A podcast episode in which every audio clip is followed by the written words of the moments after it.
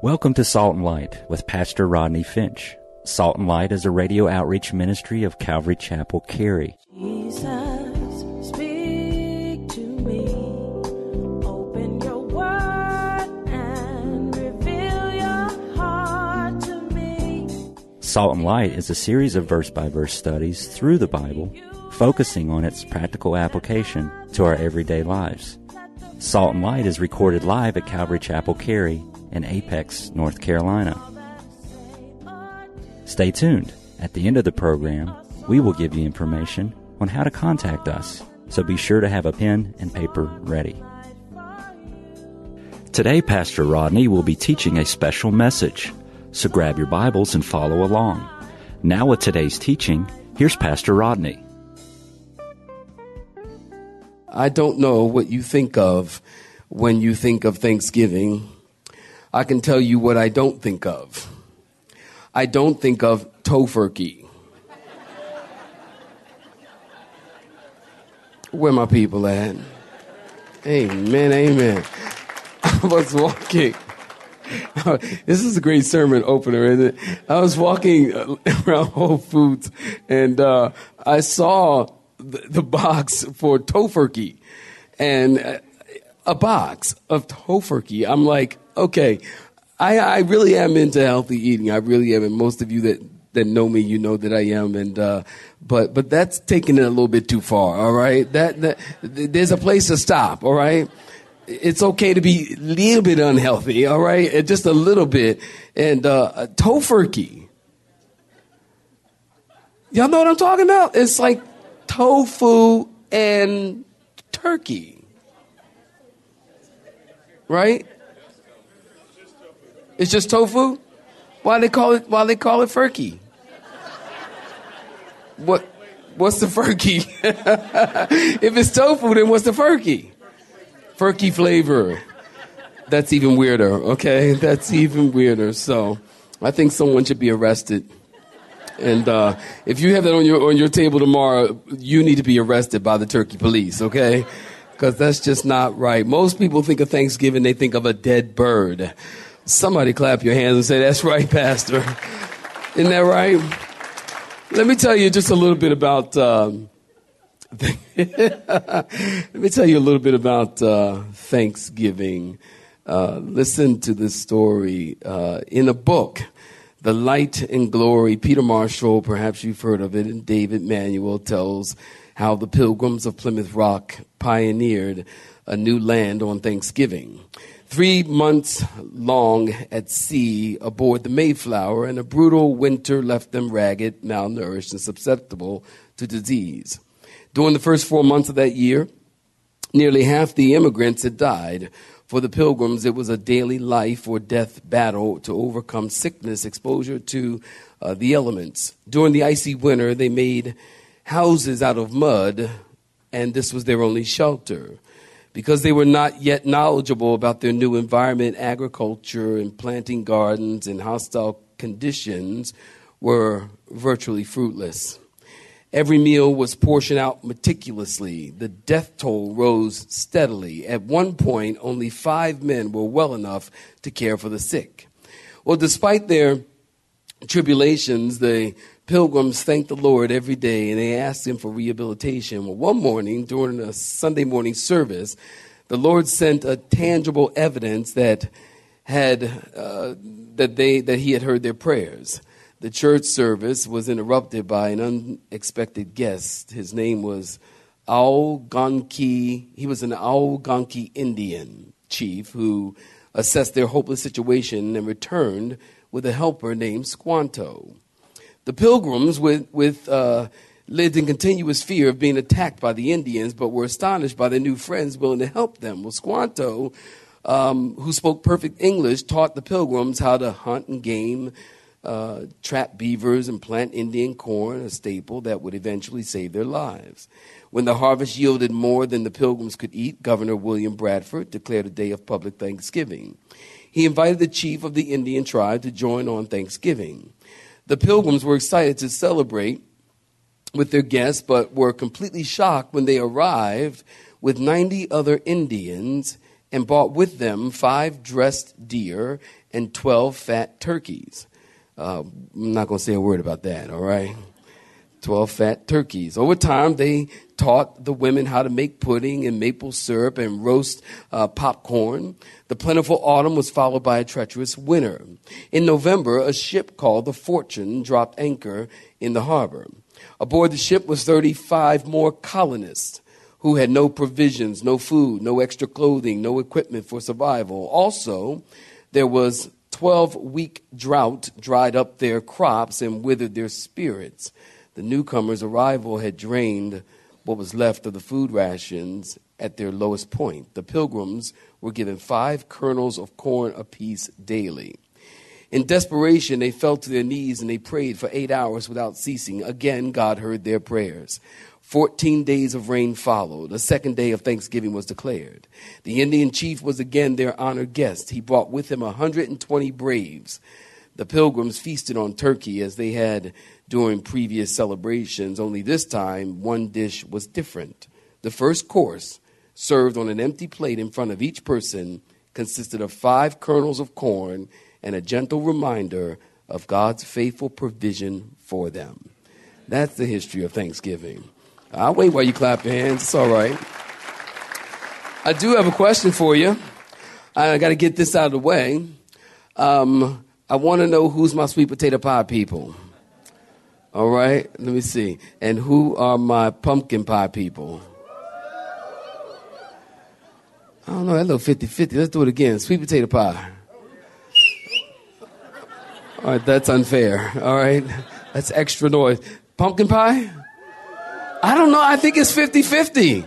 I think it's 50. Okay, who's uh, Black Friday people? That was my daughter, of course. She, she, she probably want to get my credit card. That I'm sure. Christians, listen. I think, and maybe y'all will agree. I think Christians ought to be the most thankful people on earth. Uh, I'm waiting for you to clap your hands. Thanksgiving, Thanksgiving should permeate the life of the Christian. And when we look through the book of Psalms, we see the spontaneous eruption of praise and thanksgiving. I think of Psalm 92 verse 1. It is a good thing to give thanks unto the Lord and to sing praises to thy name, O Most High. Psalm 106 verse 1. Praise ye the Lord. O give thanks unto the Lord for he is good. Psalm 107 1. O give thanks unto the Lord for he is good for his mercy endures. Anybody know? Most of, most of Paul's letter, even a child knows that. Most of Paul's letters begin with thanksgiving. Romans 1 8. First, I thank my God through Jesus Christ for you all. 1 Corinthians 1 4. I thank my God always concerning you for the grace of God which was given to you by Christ Jesus.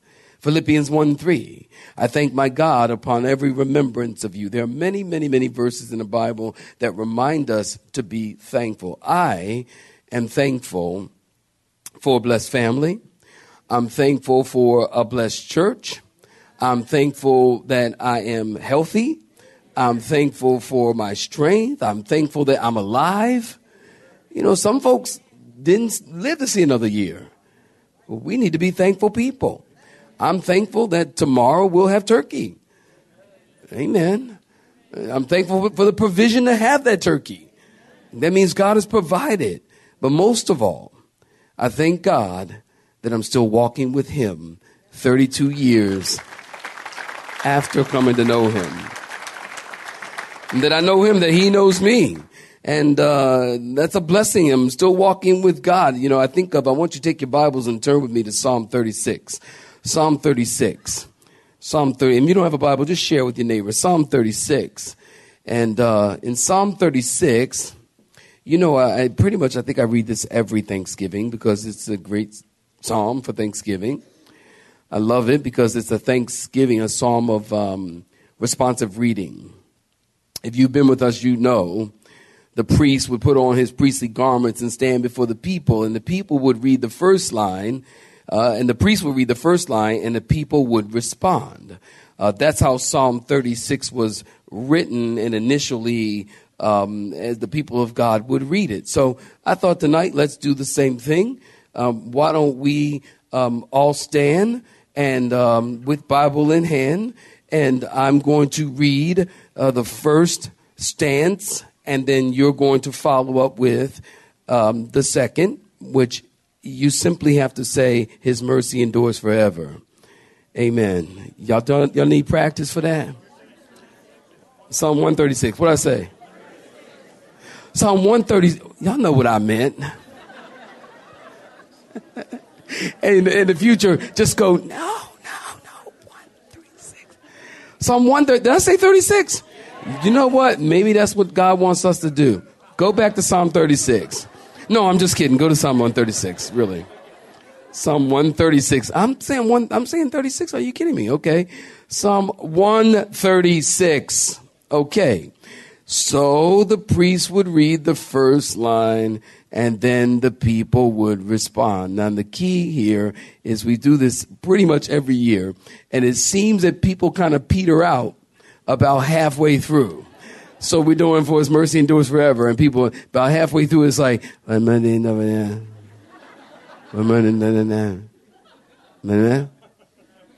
yeah. All right, you can't peter out. All right, you got to read it like like they would read it. All right, so so so let, us do this. All right, and if you start petering out, I'm going to encourage you to keep going. We only have uh, 26 verses. All right, Psalm one 136. Psalm 136. Look at verse one. Uh, oh, give thanks to the Lord, for He is good. Okay, no need to yell. That's that's too much. Just read it joyfully, all right? Screaming. Oh, give thanks this church, oh Lord. Oh, give thanks unto to the God of gods.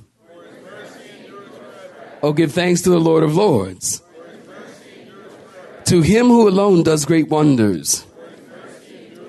For his mercy endures forever. To him who by wisdom made the heavens to him who laid out the earth above the waters, to him who made great lights, the sun to rule by day, the moon and stars to rule by night, to him who struck Egypt in their firstborn, and brought out Israel from among them, with a strong hand and with an outstretched arm to him who divided the Red Sea in two and made Israel pass through the midst of it, but overthrew Pharaoh and his army in the Red Sea. To him who led his people through the wilderness, to him who struck down great kings, and he slew famous kings. Sihon, king of the Amorites, Og, king of Bashan, and gave their land as a heritage, a heritage to Israel, his servant, who remembered us in our lowly estate and rescued us from our enemies, who gives food to all flesh. Oh, give thanks to the God of heaven, for his mercy endures forever. See, uh, go ahead and take your seats if you will. Amen. You think God's trying to tell us something? For his mercy endures forever.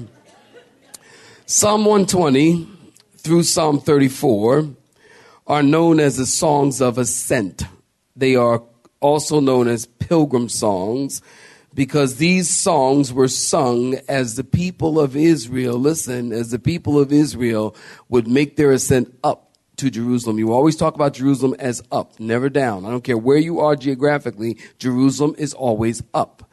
So as the people of God would ascend up to Jerusalem during the three major feasts, which would be Pentecost, Passover, and the Feast of Tabernacle, they would um, sing this song of ascent. Uh, Psalm 120 through one Psalm 134 are the songs of ascent. Um, it's during the Feast of Passover, you know that Passover commemorated Israel's deliverance from Egypt. The Feast of Pentecost commemorates God's provision at harvest time, and the Feast of Tabernacle, or the Feast of Booths, commemorates or remembers the children of Israel's wandering in the wilderness for 40 years as they slept in booths outside um, under the stars for um, seven days straight, actually. And, you know, when I was thinking about that today, I thought to myself, during the Feast of Tabernacles, if you fast forward to John chapter 7, don't do it now, but listen. In John chapter 7, um, the high priest, um, he would take a pitcher of water at the temple. He would take a pitcher of water from the pool of Siloam and he would walk up the steps of the Temple Mount with this big pitcher of water. And when he reached the top of the steps, he would pour the water out of the jug, and the water would flow down the steps, and the people would sing songs. You know, Israel, they love to sing. Israel loved to worship. We don't. But Israel loved to sing. They loved to worship. So when they poured the water at the top of the steps, they pouring the water out of the jug and the water is running down the steps. If you know your Bible, you know that in John chapter 7, it was Jesus who was standing on those steps. The Bible tells us on that great day of the feast. And as that water is going down those steps, he yelled out, If any man thirst, let him come unto me and drink, and I will give him rivers of living water that, that will flow from their being. The Bible tells us he was talking about the Holy Spirit. Great chapter to read. Point number one, I want to give you three points uh, tonight regarding three reasons. You got your pen? Let me give you this. Three reasons why we ought to give thanks. Three reasons, real quick, why we ought to give thanks. Number one, we should give thanks for God's goodness. Somebody say amen. And then number two, we should give thanks for God's grace. Real easy. God's goodness and God's grace. And then thirdly, finally, we'll talk about tonight, we should give thanks for God's guidance. Give thanks for his goodness, give thanks for his grace, and give thanks for his guidance. For his goodness. Somebody say it after me. For his goodness, for his grace, and for his guidance. Point number one, let's talk about it we're to be thankful for God's goodness. I want you to look back at verse 1 in Psalm 136. Look back at verse 1. Psalm 136. Oh, give thanks to the Lord. That word Lord in the Hebrew is Yahweh. Oh, give thanks to Yahweh. We're to give thanks to Yahweh the Lord, for he is good. I want you to raise your hand if God has been good to you this year. That's, that's pretty much every one of us. That's all of us because goodness, listen, is in the nature of God. Do you understand that God can't be anything but good? Because it is in his nature. Goodness is in his nature. When we use the word good, we mean right, fair. Uh, for example, if you say you did a good job, it's not the same as saying you did a great job, or you did a fantastic job, or you did an excellent job. If I tell someone that that was a good meal, it's different if I say it was a fantastic meal. The biblical definition for good is a high standard of moral quality. A biblical definition of good is a high standard of moral quality. In the Bible, goodness equates with God's holiness and God's attribute. We serve a God. I don't know who's excited about that, but we serve a God who can only be good because it's in his nature. It's, it's an attribute of God. God is good in his character. In other words, God is good and cannot be anything but good. God is the standard of goodness. Not only is good in his character, but he's good in his conduct. Because God is good, all that he does must also be good. The Bible says we're not good. As a matter of fact, some of y'all bad. Amen. We're not always good, but our Lord is always good. Everything good in life, family, health, happiness comes from the Lord. I think of James chapter 1 verse 17. Every good gift and every perfect gift comes from above and comes down from the Father of lights with whom there's no variation or shadow of turning. No variation means he's always good. There's no shadow with God. In other words, he's not shady. Huh? Amen. He doesn't have a dark side. He's always good. God is good, not only in his character and in his conduct, but also in his care. The fact that God cares for us is an amazing thing. God cares for us so much that he sent his only begotten son to die for us. Somebody once said that he died that we might live. And I might even submit to you that that's what Thanksgiving really is all about. The fact that, oh wait while you clap your hands there the fact that he died that we might live. Man, what more, what more could we be thankful for? We live because of him. He's good and his in his care. Look at uh, verse 10. Fast forward to verse 10. God is good to Israel. To him who struck Egypt in their firstborn. Now you know the story. God told Moses to tell Pharaoh to anybody know? Let my people go. You know that. And Pharaoh refused, and God killed the firstborn in Egypt, everyone who did not have the blood of the lamb on the doorpost and the lintel. Most of you know Israel's past, don't you? They were without culture and homeland for almost 2,000 years. People throughout time have tried to kill them. Pharaoh tried to wipe them out. Haman made gallows. Herod tried to butcher the babies. Hitler tried to exterminate them. But God showed them mercy and he brought them out of bondage of the slavery of Egypt and he brought them through the wilderness as they wandered in the wilderness. God took care of them. God took care of them. He fed them. Water from a rock. That's a miracle. Their shoes didn't wear out. For 40 years, parents, would it be so? Would to God would to God, especially y'all got, especially y'all that have those kids in the like the 12, 13, 14, 15, 16, 17, 18, 19, nowadays they stay home longer, age. Their feet grow every other day.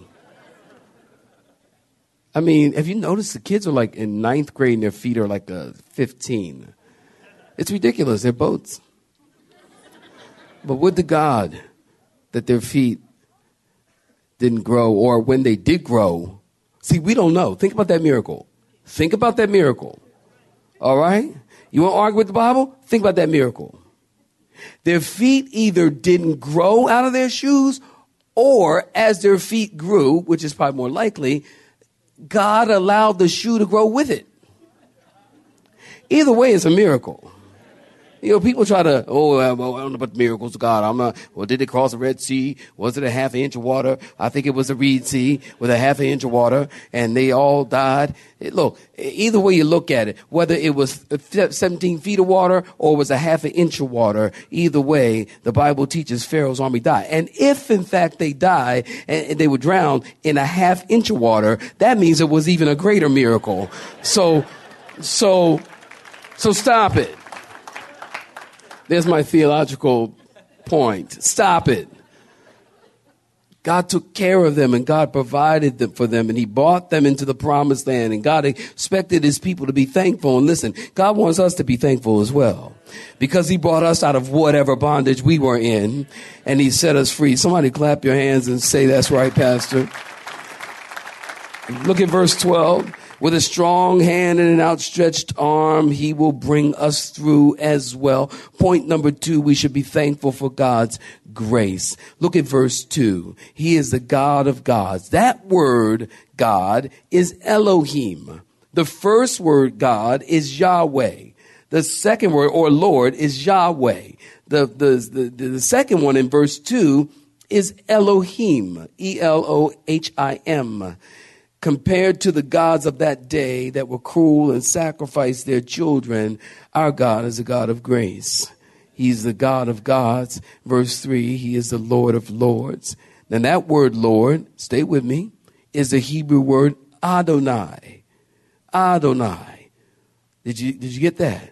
We have three Hebrew names for God in three verses Yahweh, Elohim, and Adonai. Yahweh, verse 1. Elohim, verse 2. Adonai, verse 3. We're to give thanks to the God of gods. Listen, it's not just enough, enough to give, just give thanks. Everybody gives thanks to something. Amen. Some people say, I thank my lucky stars. Some people say, thank, I, I, I thank, some people say, I thank, thank goodness. You hear somebody say, thank goodness. Who's that? Oh, thank goodness, child. Thank goodness. Yes, thank, thank goodness. Knock on wood. Thank goodness. What's where, who's that? People, everybody thinks something. It's not just enough to give thanks. The Bible says that we are to give thanks to God.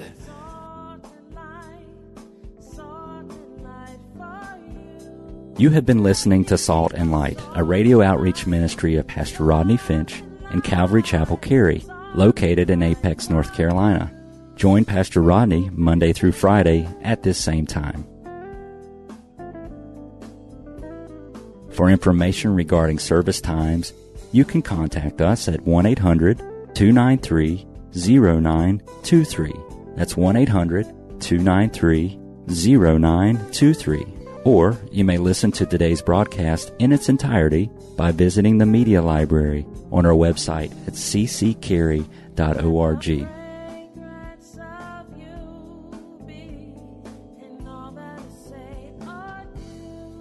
We would like to thank you for tuning in to Salt and Light and pray that you have been blessed. Until next time, may you be salt and light.